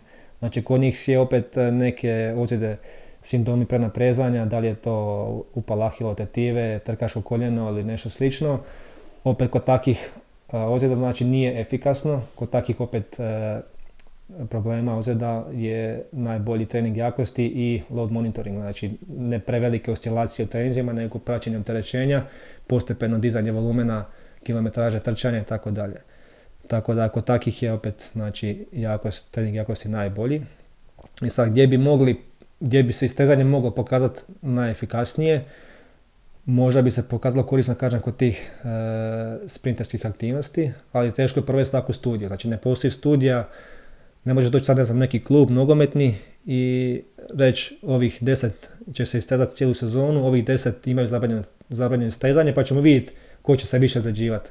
To ne možeš napraviti, ono nije etički opravdano. Ovo kod recimo kod vojnika i to možeš napraviti jer nemaju običaj sigurno se istezati svaki dan, nije im to u praksi. I možeš reći, ok, ovi će imati trening istezanja, ovi neće, pa ćemo sad vidjeti nakon 6 mjeseci ko će imati više ozljeda. Ali ne možeš doći u neki klub ili kod sprintera koji imaju običaj cijelu karijeru se istezati i sad reći, ok, više nema istezanja, da vidimo da će se više ozljeđivati. Tako da... A što je sa istezanjem prije nekakve aktivnosti? Da li, znaš ono, u zagrijavanju prije treninga, da li bi se trebali istezati? To isto u praksi dosta običajno. U sklopu zagrijavanja obavezno kao istezanje, da se smanji broj ozljeda, tako dalje. Uglavnom, opet možemo podijeliti na statičko i dinamičko istezanje. Ima dosta studija koje su ispitivali utjecaj statičkog istezanja prije neke aktivnosti i pokazalo se kao da je loše u biti. Jer smanjuje i brzinu kontrakcije i proizvodnju sile. Ako se recimo radi sprint nakon tog statičkog istezanja, skok ili ako se mjeri izokinetika, ne znam, jakost mišića, bit će slabija sila. E sad kad pogledaš opet malo ta istraživanja, vidiš da nema baš smisla jer niko ne radi samo statičko istezanje prije prije aktivnosti, uglavnom je to neko zagrijavanje, istezanje, dinamičko istezanje, neke vježbe aktivacije, neke sport specifične vježbe. Na kraju to traje jedno 15-20 minuta, ovisno, i u biti ti se onda negativni efekti ponište, ajmo reći. Jer niko neće napraviti stezanje 2, 3, 5 minuta i onda ići u sprint, nego to je na početku možda nekog zagrijavanja, nakon toga se radi neki protokol drugi gdje se ti negativni efekti ponište. Opet, ako neko već ima tu praksu istezanja prije aktivnosti, slobodno neka nastavi, samo da ne pretjeruje sa intenzitetom i trajanjem tog istezanja. Znači, dovoljno je čak napraviti 6 puta po 6 sekundi, ima jedno istraživanje, kao 6 puta po 6 sekundi svaku mišićnu skupinu, jednako je efikasno kao neko duže istezanje, ne znam, minutu, dvije, koliko je bilo. Tako da nema potrebe sad prije aktivnosti raditi, ne znam, 2-3 minute zadržavanje pozicije, ići do nekih maksimuma i nakon toga ići trenirati. Jedino ako si gimnastičar ili balerina. Da, ako ti je to baš, ne znam, sport specifično potrebno, ali onda opet nećeš raditi prije, ne znam, nekih eksplozivnih radnji, nego ćeš napraviti, imat ćeš onda poseban trening za istezanje samo. Da. Koji su još od mitova protiv kojih se ti boriš? Koji ti padaju na pamet, ajde. Ti ih reci pa ono što je zastaviš, ja ću probati. Savijanje kralježnice da je opasno. Čak sam vidio jedan video, prvo sam mislio da je neka ironija, neka sprdanje, ali na kraju je bilo ozbiljno. Jedna, ne znam šta je, centar za rehabilitaciju su snimili video kako trebamo prati zube ujutro. I doslovno osoba koja je snimala video, taj glumac koji je kao glumio, kretao se kao robot. Znači, bez rotacija, znači, kretanje ko robot, pranje zubi, fleksija ono iz kukova, bez savijena kralježnice da samo stagneš po vodu, nešto slično, nego baš ko robot. I sad biti poanta videa je bila da ne smiješ savijati kralježnicu, da je to kao opasno. Što nema nikakvog smisla, da se ne smije savijati, bila bi građana kao femur, ne bi, bila bi kost i bez kralježaka, bez zglobova. Znači ako imamo zglobove, oni se moraju kretati, ne možeš ti njih sad fiksirati i držati kao neutralnu poziciju, što god to značilo, kod svih pokreta. I sad postoje opet neki zagovornici koji tvrde da ne smiješ ni bilo šta dizati spoda, ne znam, teže od 5 kila, dijete ili bilo šta, sa savijenim leđima, što isto može negativno djelovati, može izazvati kineziofobiju, odnosno strah od pokreta, strah od ozljeda kod osoba koje su imale, ne znam, neko iskustvo prethodno, da ih je, ne znam, uklještilo nešto kod saginjanja i onda doktor im kaže nemoj savijat kralježnicu, ne znam, neko ko je imao heriju diska, više nećeš smjet nikad ništa dići teže od 5 kila, nećeš nikad smjet se sagnuti dolje i onda doslovno ljudi ne mogu svezati tenisicu jer kao bi ih svezao realno, da ne smiješ savijat kralježnicu. Tako da to je jedan od mitova koji je ono često prisutan, često se daje kao savjet od strane liječnika, fizioterapeuta da se ne smiješ savijat, pogotovo neko koji ima ozljedu prethodnu. Dobro, ti si završio za fizioterapeuta u srednjoj školi, što su tebe tamo učili po tom pitanju? Po tom pitanju, sad se ne sjećam točno da smo baš to spominjali. Dobro, ajde, ali ste sigurno spominjali taj pokret i tu radnju. Iskreno se ne sjećam baš sada taj dio, ali samo ta školovanje, imao sam dobro predznanje recimo za fakultet. Od anatomije, fiziologije sve sam prošao u srednjoj školi, tamo smo se više bazirali na, ne znam, ne toliko baš na sportske ozljede, bilo je i sportskih ozljeda, ali bilo je više rehabilitacija nekih bolnih stanja, nakon operacija, ne znam, nekih, opet radiš i u bolnici tu praksu pa se susrećeš sa svakim bolesnicima, mislim sam znaš. I to uglavnom, što se prakse tiče, ako si u bolnici prolaziš kroz odjele pa radiš, ne znam, razgibavanja pacijenata koji su nepokretni ili radiš recimo baš na odjelu fizikalne terapije pa provodiš vježbe sa bolesnicima ili su to uglavnom što se radi u praksi, spojiš ga na uređaj i uređaj radi svoje, ne znam da li je to TENS, da li je, ne znam, napraviš ultrazvuk ili ne znam, neki magnet, laser. I to su neke pasivne metode i to smo prolazili kroz faks. Sad baš savijanje kralježnice to nismo spominjali. Ali dobro, ali evo, tvoje mišljenje nakon operacije hernije diska, da li bi osoba ikad u svom životu trebala doći progresivno naravno do pokreta sa opterećenjem sa savijenim leđima? Naravno, pogotovo kad gledamo sad studije, neke longitudinalne, imaš ispitanike koji su imali herniu diska i da se spontano povuče. Znači, što je osoba mlađa i što je čak veća hernija diska, ovdje da to je veća mogućnost da se samo biti zaljeći tkivo. Jer to biti tkivo koji je svako drugo. Znači, kada kažeš nekom ganio si kležanj, nema trčanja do kraja života, ne znam, bit ćeš u kolicima. To će tkivo zarast, taj ligament ako si ga već isto, ne znam, ili ako si potpuno rupturu ili parcijalno, on će zarast. Neće možda biti isto ko što je bilo prije, ali moćeš normalno hodati, ista stvar je ista kralježnicom, to je zglob ko svaki drugi. Je opasnije ako se osjeti ležna moždina ili nešto, ako je neka ozljeda, pac, neke visine, nešto, to je druga stvar. Ali ako pričamo sad o, ne znam, nekoj herniji diska, ne znam što se desilo tijekom dizanja utega, puno ljudi kao prvo ima herniju da nema nikakve simptome. Tako da uopće ne postoji. Kad ju otkriju onda je počnu boliti. Da, onda kad vide na snime magnet, onda ih kao to je razlog tvoje boli, a zapravo nešto je drugo. Znači puno je faktora koji utječu na bol kao prvo, kao drugo, znači razina oštećenja nije nekorelira sa razinom boli, tako da to isto je jedan bitni stvari koje treba reći, tako da u biti, šta sam ti reći? To je to. To je to.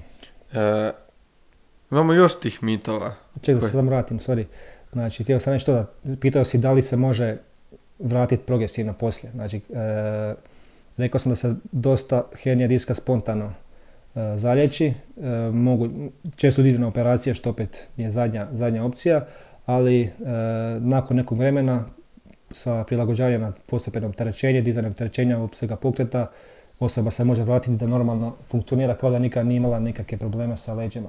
Ali problem je ako liječnik kaže, ako ga plaši, ako mu kaže da više nikad neće smjeti dizati nešto, ta osoba će izbjegavati svakakve te aktivnosti, još će više slabiti, još će biti ukočenija jer neće izbjegavati te pokrete i automatski će se povećavati ta razina boli. A ako ti u početka kreneš se kretati, normalno jačati, to će se spontano povući u većini slučajeva ili može čak i ostati, ali da se smanje bolovi. Bitno je smanjiti bol, nije bitno sad da će to proći ili neće proći. Pacijent dođe na pregled zato što ga nešto boli, ne zato što on zna da ima sad herniju diska ili nešto. On dođe zbog boli, primarna zadaća fizioterapeuta je da mu ukloni bol.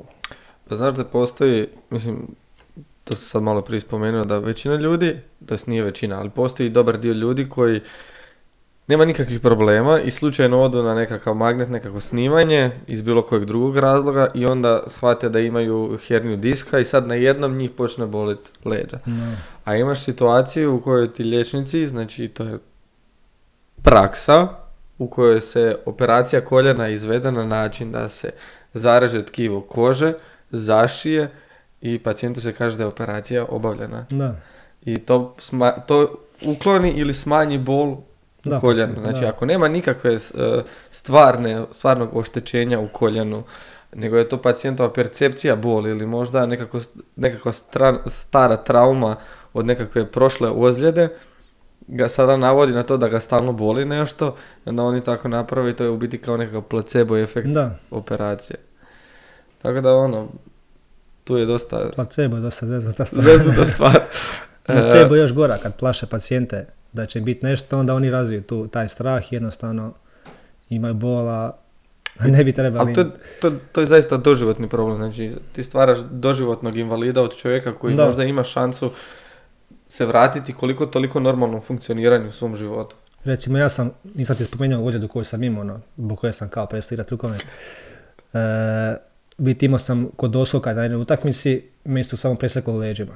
Isto nisam znao šta je problem, išao sam kod fizijatra i kod ortopeda i snimali su mi leđa, ništa se nije tu bilo posebno, ništa nisu zaključili, ali na jednom pregledu mi je rekao liječnik, čim tebe sve boli sa 17 godina, ti se prestani baviti sportom. Znači to je bio njegova poruka. I doslovno se zapitaš, ako ti ne može pomoći, nije ti, ne znaš šta da više radiš. Mi govorimo o liječniku opće prakse. Ne, liječnik, to je specijalist, mislim da je bio ortoped. Jer me tad u tom trenutku bolilo koljeno nešto i leđa ta. I on je rekao, čim tebe sve boli sa 17 godina, ti se prestani baviti sportom.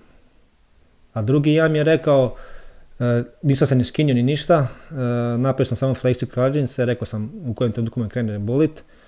Za to vrijeme on pričao na telefon i na kraju sam rekao malo jača samo kose trbušne i kao bit će to dobro. To je zaključan bio. Tako da sad da oni stvarno ne znaju pristupiti tom problemu ili ne žele, nisu htjeli, ne znam. Mislim, oni su educirani, vjerovatno školovani da operiraju. Ti su neki liječnici bili vrhunski ortopedi, imali su dobre operacije sa to kad je riječ o koljenu i takvim nekim stvarima, ali očito nisu za svako područje dovoljno educirani, ne znam. Tako da...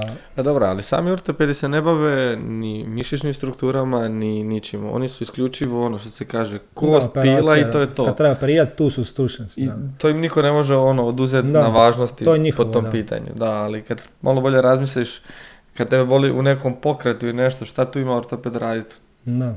Znači, ako nije nekako mehaničko oštećenje koje... Savjet je bio nemoj se baviti sportom. Mogu te pručiti, neko vodi kod tog i tog. Zato su tu biti fizioterapeuti, možda imaju najbitniju ulogu da se oni educiraju, da nauče nešto boli, pain science, kako funkcionira bol, kako dolazi do boli i da oni rješavaju, da educiraju biti pacijente.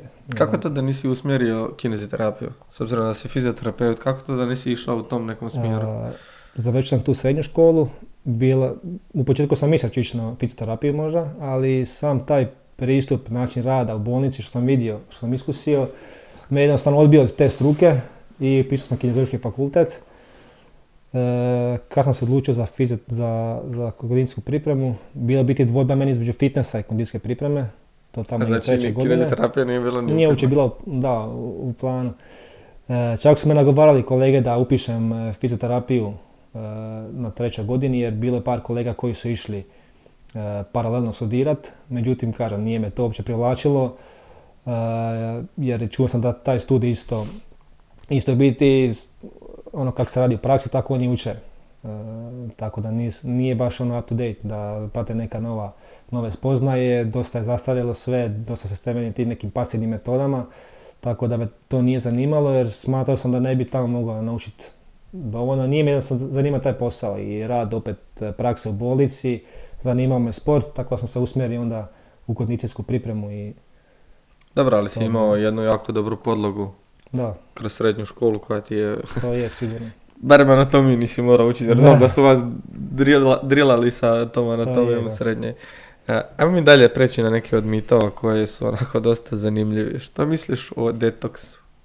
Detoks, nisam ga nikad radio. To mi rade moji organi, tako da oni se zato brinu. U čem ti vidiš možda potencijalni problem toga? Problem je prodaja tih proizvoda, detoks, biti prodavanje magle, jer nijedan proizvod ne može tebi očistiti tijelo. Ti možeš tebi pomoći na način da ne piješ alkohol, da uneseš više povrća, voća u prehranu i to je to, dovoljno spava i pij dovoljno vode i tijelo će da radi svoje. Ako ti opterećuješ tijelo sa nepotrebnim, sa lošom hranom, sa alkoholom, pušenje, droga, normalno da ćeš se loše osjećati, ali ako to radiš i ubatiš detoks čaj neki, to ti neće pomoći. Druga stvar što je problem kod takvih, nekih protokola detoksifikacije, što osobe dobiju protokol, recimo, neko radi to 5 dana, neko radi, 60 dana, ne znam koliko se to radi, kakvi su protokoli, uglavnom preporuče osobama da, piju samo sokove, cjećene sokove, blendano voće, povrće, kroz duži period. Ok, ako to neko napravi 2 dana, 1 dan, neće ti se ništa loše desiti.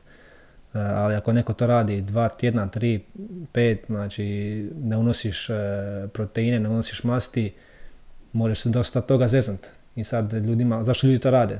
Ovih što rade recimo kraće na, 5 dana, ili 2-3 dana, izgube dosta, glikogena kao prvo, jer nisu unosili uopće ugljikohidrate, izgube samim tim tekućinu, jer se za glikogen veže voda u mišićima, tako da izgube dosta kila i unosili su malo kalorija, sad znam koliko unesu kroz te sokove, možda 500-1000 kalorija dnevno, obično šta stave, da li stave nešto masnije ili ne, i dođe do velikog gubitka na kilaži tih prvih par dana. I to ljude motivira možda za neko dalje mršavljenje. Mislim sad su oni izbacili neke toksine, neke, ne znam, vidio sam naslove i vi imate, ne znam, niste debeli, nego imate u crijevima naslage, ne znam, do 18 kila nečega, mislim, takve neke stvari. I onda ljudi to čitaju i kao kupite naš sok da se to pročisti. I normalno budu, ne znam, 5 kila lakši, sad su se oni kao pročistili, a 5 dana nisu praktički ništa jeli, tako da to nema smisla, možeš napraviti više štete nego koristi. Znači dovoljno je samo unositi dovoljno povrća, voća, piti dovoljno vode, ne unositi, ne znam, zaštićene ove transmasti, ne znam, alkohol i ti si sebi pomogao s tim, a ne sa nekim čajem ili ne znam s čim. Tako da, to je neko moje mišljenje i to, no, to je, biti ne moje mišljenje, to je činjenica. Koje je tvoje mišljenje po pitanju dijeta? Znači, danas imaš svakakvih dijeta. Da.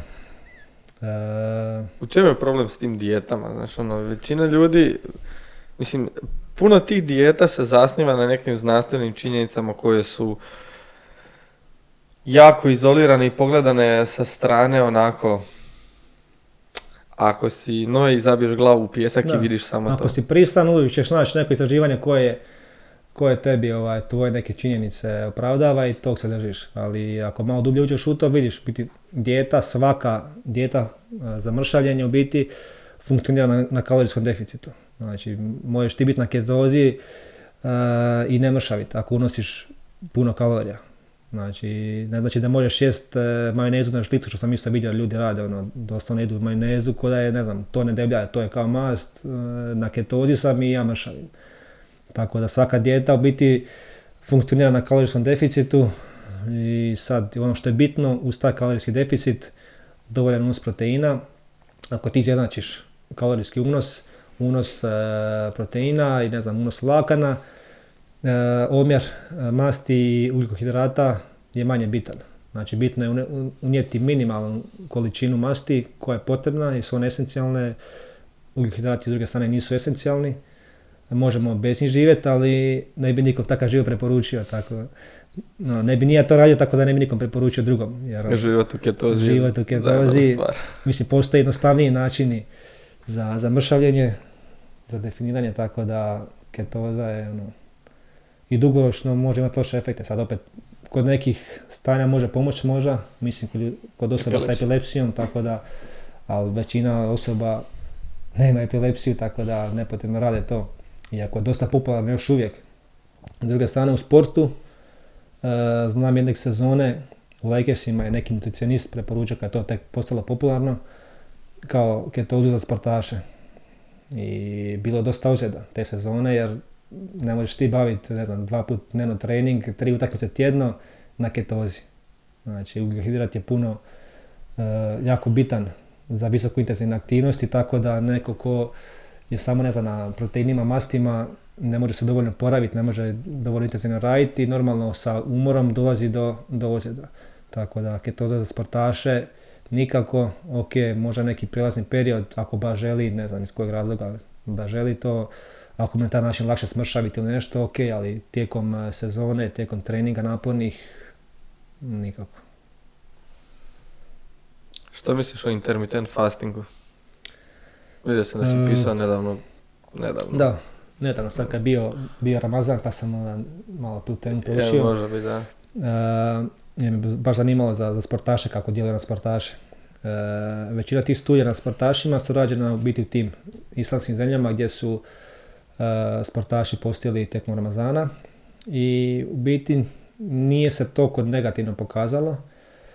Opet teško je unijeti toliko kalorija, recimo 2 obroka. Znači nikom nije jednostavno unijeti tu količinu kalorija u 2 obroka, recimo da treniraš poslijepodne, ali ono što je recimo specifično za te islamske zemlje, nije se pokazalo da je došlo do nekih drastičnih padova u performansama u tih mjesec dana koliko traje.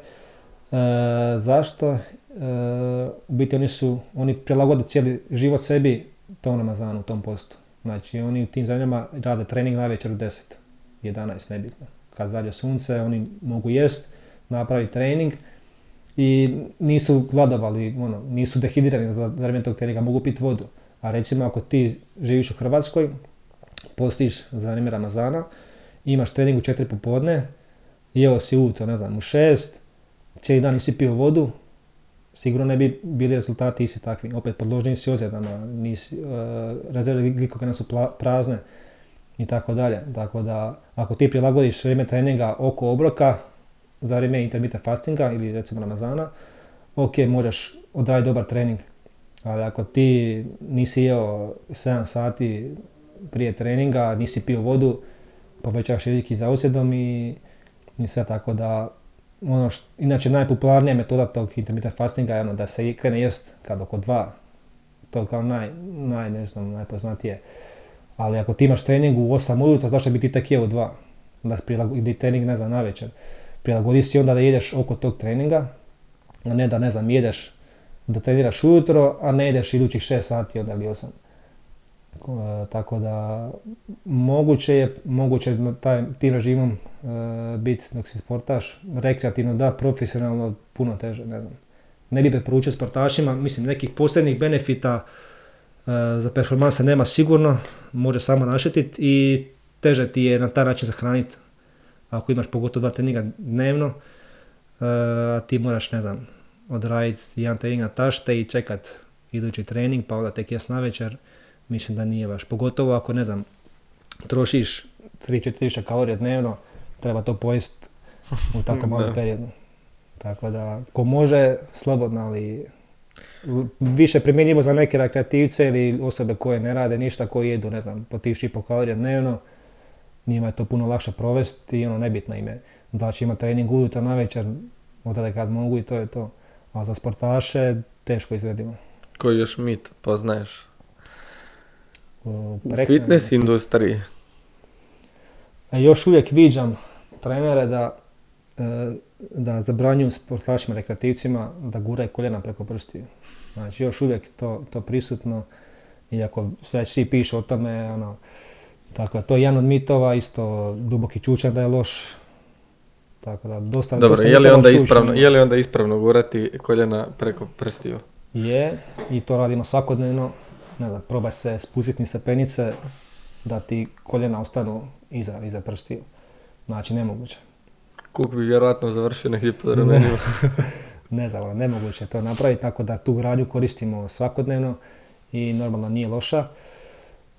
Sile jesu veće, ali opet ako gledamo sad, recimo uzimamo stražnji čučanj za primjer, ako radimo na način da koljena zaustavimo prije prstiju, manju ćemo dubinu moći napraviti u čučnju i bit će veća fleksija kuka. Samim time povećavamo opterećenje na kuk i na kralježnicu. I riskiramo rizik, odnosno povećamo rizik od ozljede za kralježnicom ako povećamo i fleksiju i veći je naklon trupa, tako da manje su sile daleko kada smo uspravniji, kada recimo stanemo na povišenje, ako radimo u dizačkim cipelama ili ako stavimo neko povišenje ispod pete, možemo lakše gurniti koljena preko prstiju. Ako već imamo problema sa dožalnom fleksijom, neko ne, ono, ne može, jednostavno ne može to napraviti, stavi jednostavno povišenje ispod peta i radi čučanj sa uspravnim leđima. Tako da, rekao sam, sile jesu veće, ali nisu sile koje će ti srkati koljeno ili, ne znam, očititi hrskavicu. Čak dizači utega imaju puno deblju hrskavicu nego prosječan čovjek, a rade čučanj, ono, u nekim dijelima sezone rade ga 10 puta tjedno. To ti bude trening ujutro, prednji čučanj, poslije podne stražnji, između, ne znam, sve rade na trzaj nabačaj. I tako rade, ne znam, 20-30 godina. I čak postoje longitudinalne studije gdje su ispitivali kod mlađih dizača i onda opet, ne znam, nakon 5 godina došlo je do hipertrofije hrskavice, došlo do zadebljanja. Tako da nije da se ono istrošiti sa hrskavica ako radiš čučnjeve, nego da pače postaće jača. Osim toga jačaju ti i ligamenti, jačaju ti, povećava se gustoća kostiju, tako da si otporniji u biti na stres. Tijelo se adaptira, znači tijelo nije stroj, sad kažeš ok, nije dobra pozicija ovog stroja, tu mi nešto zapinje, pa će se istrošiti nakon nekog vremena, moram to podmazati ili nešto. Znači tijelo će se adaptirati na opterećenje i moćeš dizati i više i bit ćeš otporniji i nekim kontaktnim ozljedama, recimo, i ne znam, kod oskoka, bilo šta, jer ćeš, tvoje su kosti jače, čvršće, ligamenti su stabilniji, deblji, tako da... Da, ali imamo problem sad tu Znaš kako, ljudi koji imaju problema sa hrskavicama, recimo potrošena mu je hrskavica u koljenu ili bla bla bla bilo gdje drugdje, većina liječnika će preporučiti smanji opterećenje, tj. Smanji silu kojom djeluješ na to mjesto. Ali to je pogrešno jer jedini način da se kost i hrskavice natjeraju u hipertrofiju bi bilo povećati im opterećenje koje moraju podnijeti, što nije tako. Da, u biti imam prijateljicu koja je imala isto oštećenje, normalno taj prvi dio nakon ozljede nećeš možda raditi, ali znači da ćeš cijeli život to izbjegavati, tako da možda će se ponekad pojaviti bol, ali mislim dokazano sad je da se i hrskavica može obnavljati jer prije se smatralo da ne može, nije dobro prokrvljena i to traje puno duže, samo treba biti oprezan s tim. I opet kažem, druga stvar je kod nekih, nakon nekih ozljeda, druga stvar je za nekog normalnog čovjeka koji nikad imao ozljedu, ne možeš mu braniti da se sad radi, ne znam, čučar ili nešto. Tako da, bila je isto priča, čuo sam da je naša hrskavica građena za naših 70 godina života.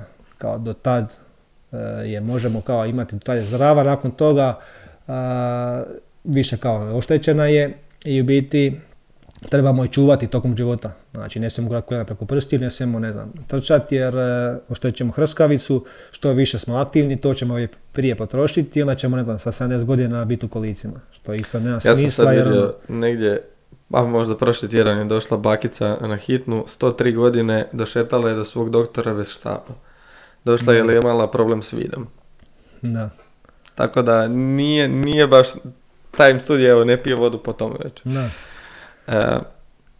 Što ti radiš svakoga dana i preporučao bi drugim ljudima kako bi si mogli produljiti životni vijek? Bilo to u fizičkom smislu, mentalnom ili bilo kojem drugom? Pa trenutno ništa po tom pitanju, još uvijek sam dosta mlad pa se ne zamoram s tim temama. Ne znam, mislim, čitao jesam o tome, slušali tvoje neke podcaste od tvojih gostiju prije. Ne znam, još uvijek ništa to ne primjenjujem.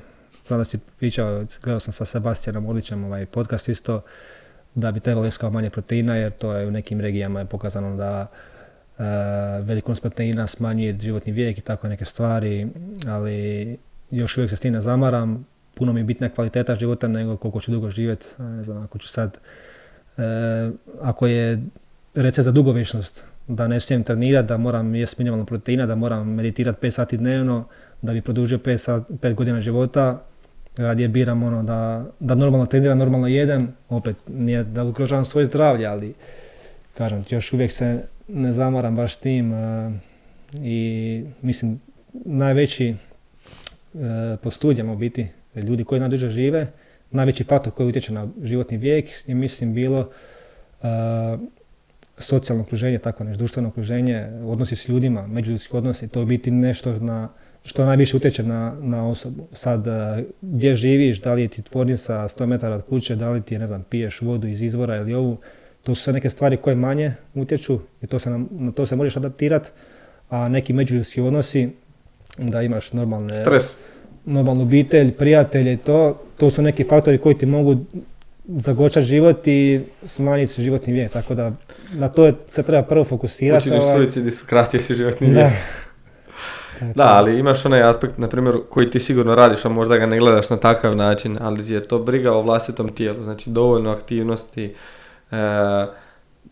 Ti čuvaš svoje tijelo na način da mu pružaš da se što kvalitetnije i što dulje može kretati. Mislim, ti sad u ovom trenutku možda ne razmišljaš da se ono što dulje može kretati, ali sigurno da radiš na tome uzročno posljedično. Da, to je. Još sam dovoljno mlad pa radio na nekim, još mi cilj neki Lazarus performansi, pa malo manje štedim, ali kasnije u nekoj dobi će mi primarno biti cilj fizička aktivnost radi očuvanja normalno zdravlja i to, ali sad još uvijek, mislim, u sportu ako si malo sliča trošiš, nije baš, ne baviš se sportom samo da bi duže živio i da bi bio zdraviji, nego imaš neke ciljeve koje želiš postići, a za neki dugovječnost, za neku dugovječnost ti dovoljno ti je puno manje, manje se trošiš, jer opet da se vratim na hrskavicu,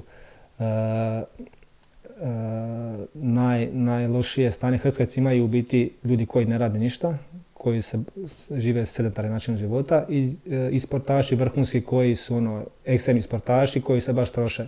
Najbolji imaju rekreativni sportaši koji su dovoljno aktivni. Znači, to je neka razina aktivnosti koja je potrebna za održavanje zdravlja. Znači, opet, dvije krajnosti nisu dobre, ni biti sedentarno, da sjediš cijeli dan, ništa ne radiš.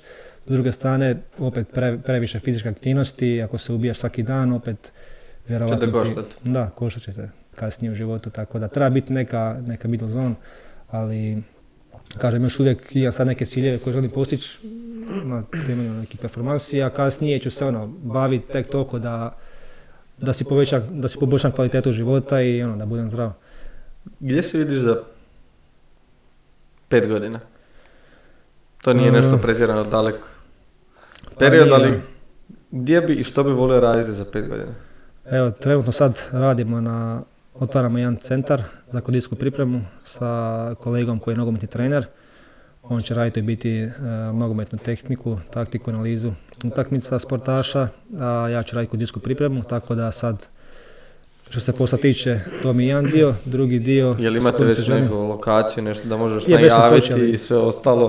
Tu je na Velesajmu prvi paviljon, znači u sklopu nogometnog centra Šalata. Iznajmili smo taj prostor koji je u sklopu tog centra, imat ćemo kondicijsku pripremu u tom našem prostoru, a nogometni dio će se provoditi na tim terenima od NC Šalata. Kome je to namijenjen? Namijenjeno je sportašima, to je nam je sad ideja za početak, baziramo se na nogomet, pogotovo što je nogometni trener, radit će tu nogometnu tehniku, ja ću raditi kondicijsku pripremu. Kasnije se planiramo proširiti to, možda za fizioterapeuta pa se bazirati na oporavak i rehabilitaciju ozljeda, tako da za početak kondicijska priprema i nogometna tehnika, analiza utakmica. Tu će biti još neke edukacije, radionice, tako da i to imamo isto u planu provoditi.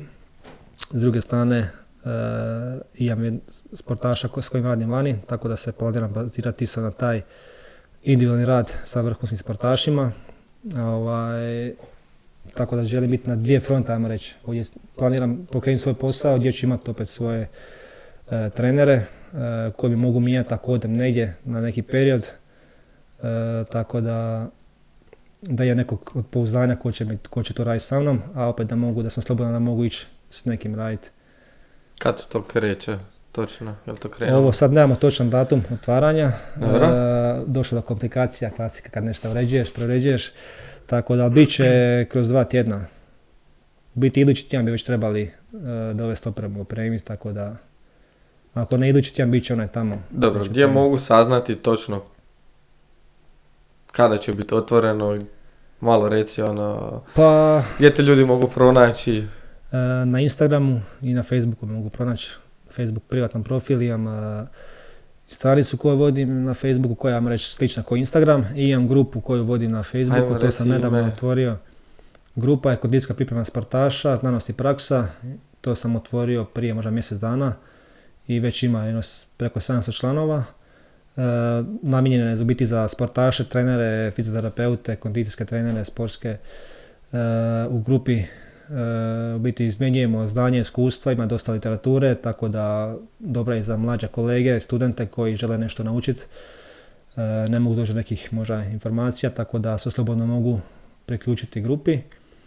Na Instagramu sam dosta aktivan, tako da tamo čisto objaviti se u vezi ovog otvaranja, u vezi nekih budućih projekata, tako da najbolje neka prate na Instagram ili Facebook profilu.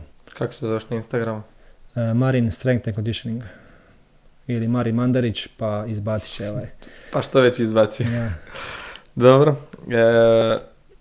Sad za kraj još bih samo htio odraditi ovaj sponzorski dio. Veliku podršku u ovom svemu pružaju nam dvojica entuzijasta iz Hrvatske koji su pokrenuli vlastiti brand specialty kave. Ime brenda je Lazarus Coffee. Kava, ona nije samo napitak koji pijemo na razne načine. Kava je i ritual, običaj, ona je stil života.